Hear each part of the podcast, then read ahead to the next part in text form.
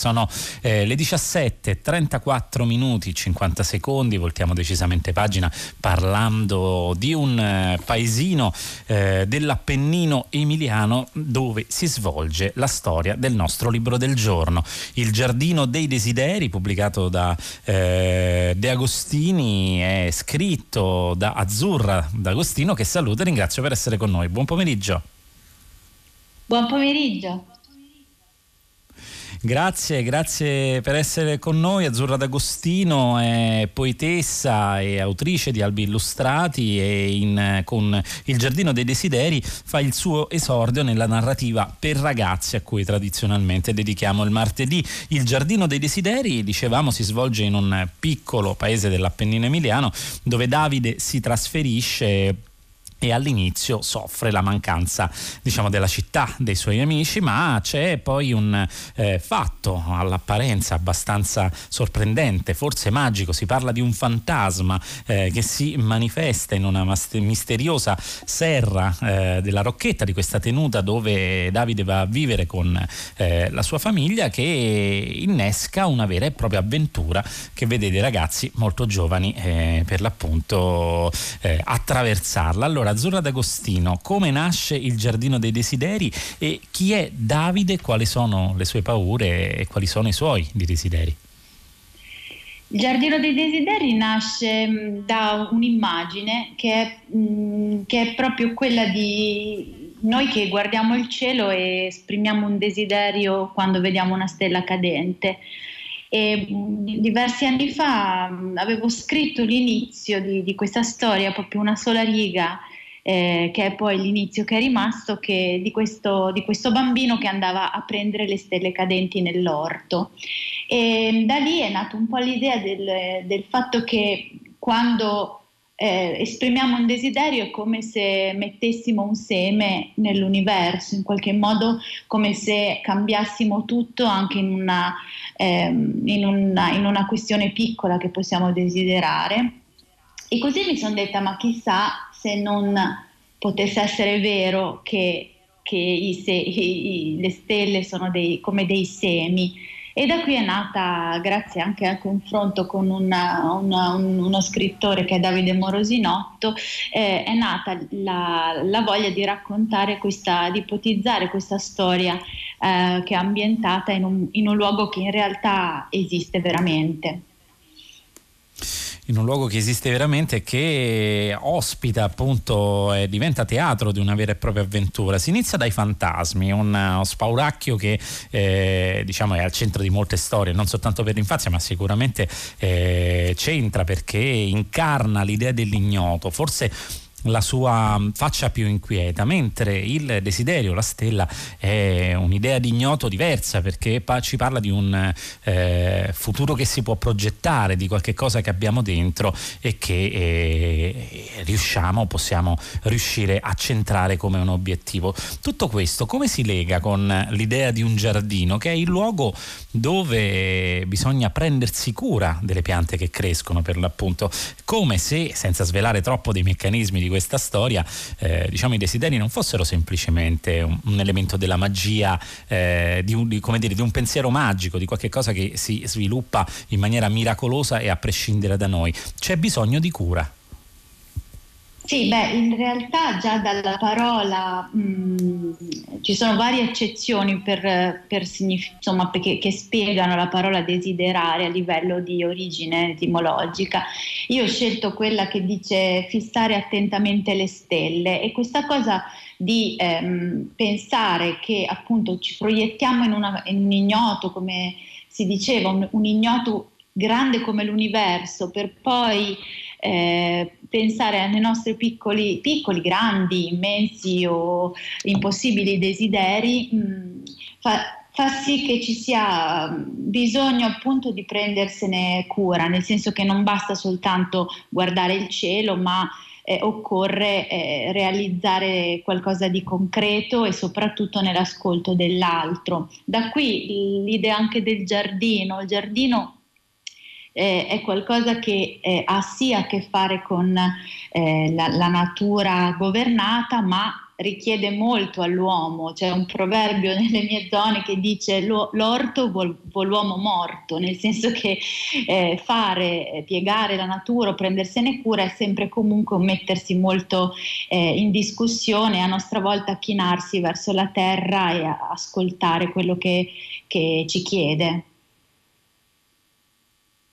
ascoltare quello che ci chiede la terra e cercare ascoltare anche quelli che sono i desideri degli altri perché quando a un certo punto questa storia prenderà una svolta mm, scopriamo che eh, diciamo il meccanismo del desiderio ha bisogno eh, anche di una forma non egoistica cioè i desideri degli altri eh, vengono prima dei propri. Per essere un giardiniere dei desideri bisogna prestare orecchio attenzione a quello che succede fuori di noi. Allora raccontiamo chi sono i protagonisti di questa storia Davide e una ragazza un po' particolare eh, che Davide incontra in un club di astronomia che qualcuno malignamente chiama la svitata. Mm. Sì, ma Margherita è la figura eccentrica della storia, è una, è una, ragazzina, sono entrambi ragazzini delle medie. Davide appunto è arrivato dalla città e si trova in questo posto che eh, se vogliamo insomma svelare dov'è è la Rocchetta Mattei, da qui il fantasma. La Rocchetta Mattei è un castello molto misterioso che si trova qui in Appennino. E, ehm, costruito dal conte Cesare Mattei, che addirittura era stato citato nei fratelli Karamazov come un guaritore eh, e anche lui è un po' magico, per cui questo richiamo alla, all'astronomia, alla botanica, alla medicina ehm, è in continuità con una tradizione che è a cavallo tra la realtà e il, e il sogno in qualche modo. E Margherita è un'appassionata di astronomia e, ehm, a tal punto che si era intrufolata a sua volta nel castello e quando Davide scopre che Davide desidera eh, capire il mistero di queste piante straordinarie che trova, gli darà una mano e lo farà svelandosi a poco a poco come in realtà tutt'altro che svitata, mh, mm, come qualcuno che in realtà ha molte risorse, che magari le tiene un po' nascoste, insomma all'età delle medie penso che sia anche molto probabile che non, non, conosciamo ancora noi stessi, non siamo ancora in grado di esprimerci, non abbiamo il coraggio di mostrarci per quello che siamo. Quindi un po' il desiderio implicito è anche quello di, di, di abbandonare l'infanzia in qualche modo, in modo insieme, ecco, in modo eh, creativo e solare poter affacciarsi al mondo dei grandi che sono altrettanto pieni di dubbi alla fine e, e di desideri da realizzare o comunque da inseguire. Ecco, Azzurra D'Agostino, il, ehm, l'età, l'età delle medie, appunto quell'età eh, che precede l'adolescenza e che è a cavallo, un'età di confine, eh, che tipo di fragilità ha eh, con sé? Perché ha scelto di raccontare proprio questa, eh, dove effettivamente i desideri cominciano a diventare qualcosa che ci eh, allacciano all'età adulta prima ancora di averla capita definitivamente? Ma il desiderio è un motore molto potente, penso che finché i ragazzi possono desiderare qualcosa hanno una via di uscita più grande che, che, supera qualunque paura. E sicuramente le medie, penso alle medie, insomma quella fase appunto tra la fine dell'infanzia e l'inizio dell'adolescenza è un, è un momento fragilissimo. E proprio per tale ragione mi sembra importante anche parlare a, a quell'età. Penso che parlare ai bambini e ai ragazzi sia oggi una, una scelta quasi eh, etica, insomma etica e quasi politica perché eh,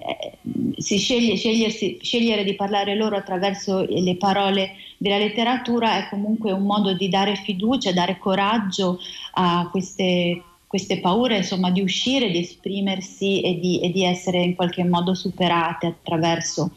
attraverso anche eh, il fatto di poterle guardare in faccia e questo fa la letteratura secondo me. Eh, ci aiuta, ci fa compagnia nel, nell'attraversamento de, de, delle epoche della vita, delle nostre difficoltà, per cui penso che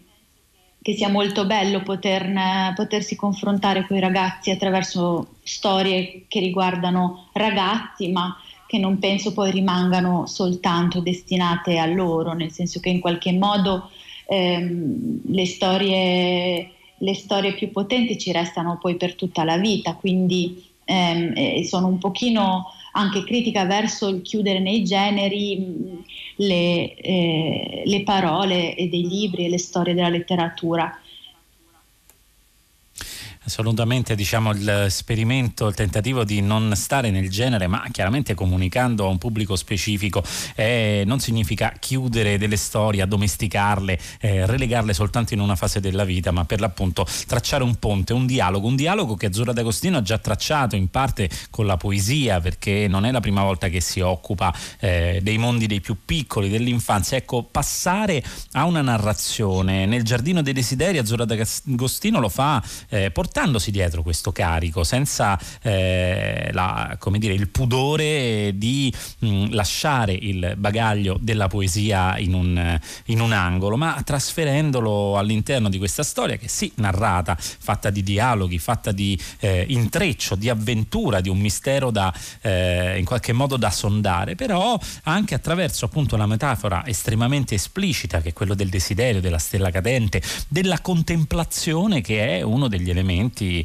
eh, a cui la poesia rimane agganciata in un tempo decisamente poco contemplativo come il nostro. Allora, che tipo di passaggio è? per Azzurra D'Agostina in quanto poetessa fare eh, scrivere un eh, libro, un libro per i più giovani come dicevamo, eh, ma che cosa significa anche dal punto di vista eh, diciamo di ciò che dell'universo espressivo della poesia tracima all'interno di questo libro? La, la, eh, venire da, dal bagaglio della poesia eh, penso che sia una, da un lato una grande fortuna per quello che riguarda la capacità o comunque il tentativo di ehm, superare l'immediato razionale, insomma, per aprire con delle immagini, con delle, con delle questioni anche potenti come sono appunto eh, metafore o, o, frasi un pochino più, più ricche, diciamo, è, una lingua eh, che cerca di, di, portarsi dentro l'indicibile della poesia, mh, mm, ma che eh, quando diventa narrativa cambia totalmente il passo della composizione, nel senso che scrivere una storia in un romanzo com- com- comporta proprio la costruzione di un'architettura ehm, e, una, e, quasi una dedizione proprio da giardiniere alla, all'opera che eh, almeno nella mia esperienza di poesia era, mm, era mm, molto diversa perché la poesia eh, è come qualcosa che cova sotto la terra come un seme per tanti anni, poi dopo magari improvvisamente sbuca e fa fiorire la pianta. In questo caso invece si tratta proprio di mm, di sotter- togliere i sassi, pulire, stare dietro a ogni, picco- ogni giorno per giorno, a ogni piccolo dettaglio affinché siano credibili personaggi, affinché sia vincente la vicenda, affinché l'idea diciamo, di base non, non, non resti appesa e si, e si, sviluppi attraverso una storia che, che renda eh, gradevole al lettore insomma, attraversare questo, queste pagine. Il Giardino dei Desideri è anche un po' una storia notturna, perché alcuni dei momenti, ovviamente parliamo di stelle, si svolgono in quel momento, anche la copertina eh, dipinge, ritrae la rocca in un momento notturno con un cielo buio, eh, ma pieno, pieno di puntini luminosi. Eh, il buio è un po' lo spazio in cui eh, dell'indefinito, dove si può immaginare, dove c'è, lo dicevamo anche prima, si comincia con, un, eh, con una storia di fantasmi o perlomeno con un dialogo su attorno attorno al tema eh, appunto della presenza dei fantasmi e si arriva a parlare di piante luminose, di piante eh, che a loro volta sembrano delle stelle. Eh, lo spazio del buio che cosa aggiunge, che cosa permette all'interno di una narrazione che cerca di mantenere questo contatto con l'infinito, con il non conosciuto in un senso esplorativo, positivo, di costruzione di un immaginario? Beh, il buio, oltre che essere una cosa che fa paura da piccoli o anche da grandi, è comunque l'unico modo di vederle le stelle. Cioè noi in Appennino ved- le vediamo perché non abbiamo tutte le luci riflette della città e, ehm, e quindi poter attraversare questo spazio che è quello in cui viene naturale parlare sottovoce, o nel quale comunque si apre al sogno, in quale l'intimità è, è favorita, nel quale eh, a volte ci si confida delle nostre più segrete questioni e in un momento in cui, in una storia in cui si parla comunque di stelle cadenti di, e, e, di desideri che si avverano attraverso questa pratica, insomma, misteriosa e magica, eh, sicuramente è, è, un leitmotiv che, che, che apre a, a, ecco, anche a una possibilità proprio immaginativa eh, diversa che parte un po' in un sussurrato, eh, perché quello che penso in questo momento è che forse c'è anche bisogno un pochino di storie che senza essere retoriche o, o edulcorate eh, rimangano delicate, no? Prendano, ci si può eh, anche accompagnare con delicatezza dentro le questioni, quindi forse questo potrebbe essere una delle letture possibili, almeno nell'intento. Questa è una delle letture sicuramente, l'altra riguarda, lo dicevamo prima, anche un po' traspare dalle parole di Azzurra D'Agostino, la dimensione lontana dalla città, dove ci si immerge nuovamente in uno sguardo che la presenza eh, della luce eh, non rende possibile. Azzurra D'Agostino vive su, in un piccolo paese eh, dell'Appennino, per l'appunto come ci ha ricordato. Che cosa significa ehm, la dimensione, diciamo anche in un contesto come quello attuale?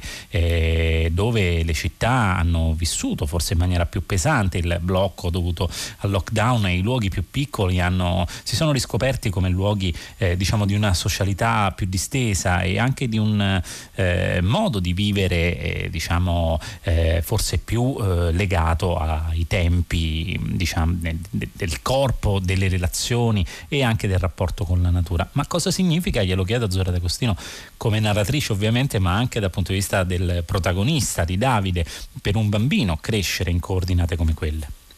Sicuramente la,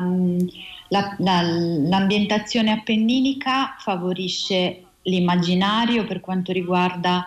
eh, proprio il contatto con la natura, cioè la, la, frequentazione quasi quotidiana con animali selvatici, con eh, degli spazi dove puoi andare da solo e anche i bambini volendo possono andare da soli. Io sono cresciuta qui e mi ricordo ehm, comunque avevamo intere giornate senza telefoni o senza altri modi che la, la voce da lontano della mamma che ti chiamava dal bosco, quindi sicuramente è, è un pochino un concederci un pochino la, di libertà, noi siamo super controllati ma anche autocontrollati no? adesso, questo essere rinchiusi degli ultimi mesi forse è soltanto una, una punta di un iceberg molto più grande che ci sta che ci sta imbrigliando, che ci stiamo autoimbrigliando da soli e sinceramente i ragazzi mh, che si perdano questo senso di libertà di esplorare, di stare in contatto con, con gli altri, con le bestie. Credo che sia qualcosa che, che, che in realtà se la vivi ti rimane tutta la vita. Quindi eh, Davide che viene dalla città all'inizio ovviamente si lamenta che magari non c'ha internet veloce a casa, cosa che può succedere benissimo anche davvero, insomma nella realtà le infrastrutture qui a volte hanno qualche problema, però Mm, però poi lo recupera attraverso intanto delle relazioni dirette e lo stupore proprio di essere un pochino più libero, cioè i bambini e i ragazzi possono un, un pochino avere una, una dimensione proprio di, di, di, conoscenza del mondo diversa e soprattutto della natura, comunque è, è qualcosa che resta potente che, e che ci, che ci insegna, insomma.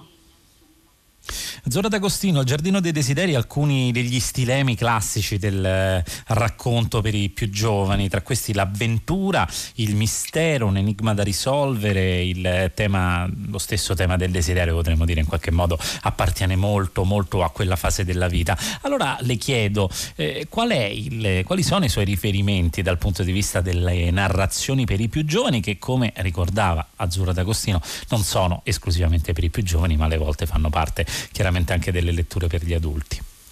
Ma c'è una magnifica produzione negli, cioè, eh, per, che è considerata per ragazzi che, che, ha fatto uscire dei libri secondo me straordinari. E,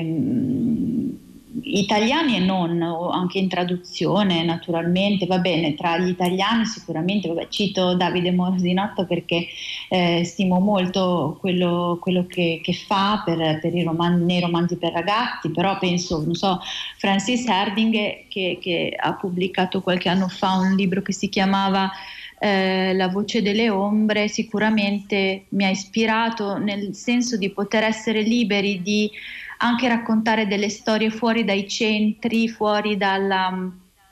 fuori dal super contemporaneo pur restando ben piantati nel contemporaneo, cioè si può parlare ai ragazzi dimenticando la favoletta del calamaio che non c'è più nelle scuole, si può usare la lim come parola, ma poi si può anche andare dentro a, all'interno de, de, di noi stessi e, di, e raccontare delle storie che possano smuovere qualcosa, avere fiducia che i ragazzi non vadano per forza iperprotetti, cioè noi siamo cresciuti comunque con, con favole anche violentissime e questo era quello che ci piaceva, non perché noi siamo dei violenti, ma perché è un modo di conoscere la violenza e poterla anche eh, combattere in qualche modo con gli strumenti prima della letteratura, dell'immaginazione e quindi poi da adulti dell'intelligenza e della cultura l'esorcismo che viene fatto anche attraverso le storie, le narrazioni, i libri per l'appunto, anche di, quel, eh, di quell'aspetto nero, inquieto, violento, eh, non risolto che è al centro di molte favole, molte favole classiche sicuramente. E c'è anche il tema dell'avventura che rimane, in fondo anche i grandi classici, ecco, se volessimo parlare dei grandi classici, eh, molto spesso i ragazzi sono stati indirizzati verso libri di avventura, chiaramente. Quell'aspetto aspetto eh, che il nostro mondo, tra le varie cose, tende un po' a stemperare, appunto a, a cercare di mettere, non dico necessariamente i ragazzi una, sotto una campana di vetro, ma a, giustamente a prevenire pericoli, possibilità di situazioni spiacevoli, eh, creano una contraddizione rispetto a quell'idea di avventura che esiste nei libri che spesso diamo da leggere eh, ai ragazzi. Quale tipo di eh, possibilità, di vastità, di libertà innescano quelle storie? Storie che magari eh, anche nel Giardino dei Desideri Azzurra D'Agostino ha cercato di recuperare. Beh, l'avventura è,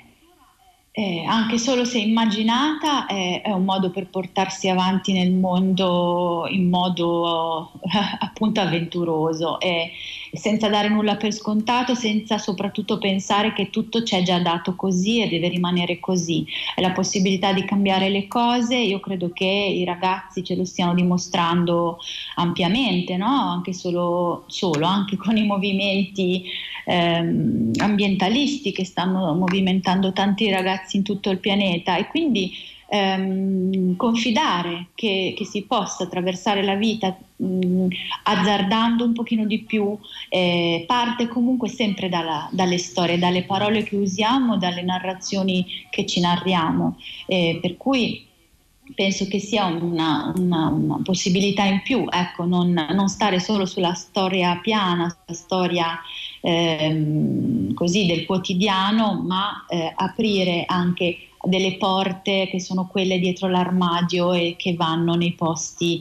segreti. Azzurra D'Agostino, questo lo dicevamo, è un esordio dal punto di vista della scrittura, della narrativa per ragazzi, ma dopo molti racconti, poesie albi illustrati, è una dimensione de questa della narrazione eh, che ha apprezzato, ci sarà un seguito. Beh, mi piacerebbe, lo confesso, fare una trilogia penninica magica legata, legata a delle storie ambientate qui e che, e, che, e che abbiano per protagonisti dei ragazzi. Bene, una trilogia penninica magica che seguiremo. Intanto abbiamo raccontato il Giardino dei Desideri pubblicati da De Agostini. Grazie ad Azzurra D'Agostino per essere stata con noi. Grazie, grazie a voi. Del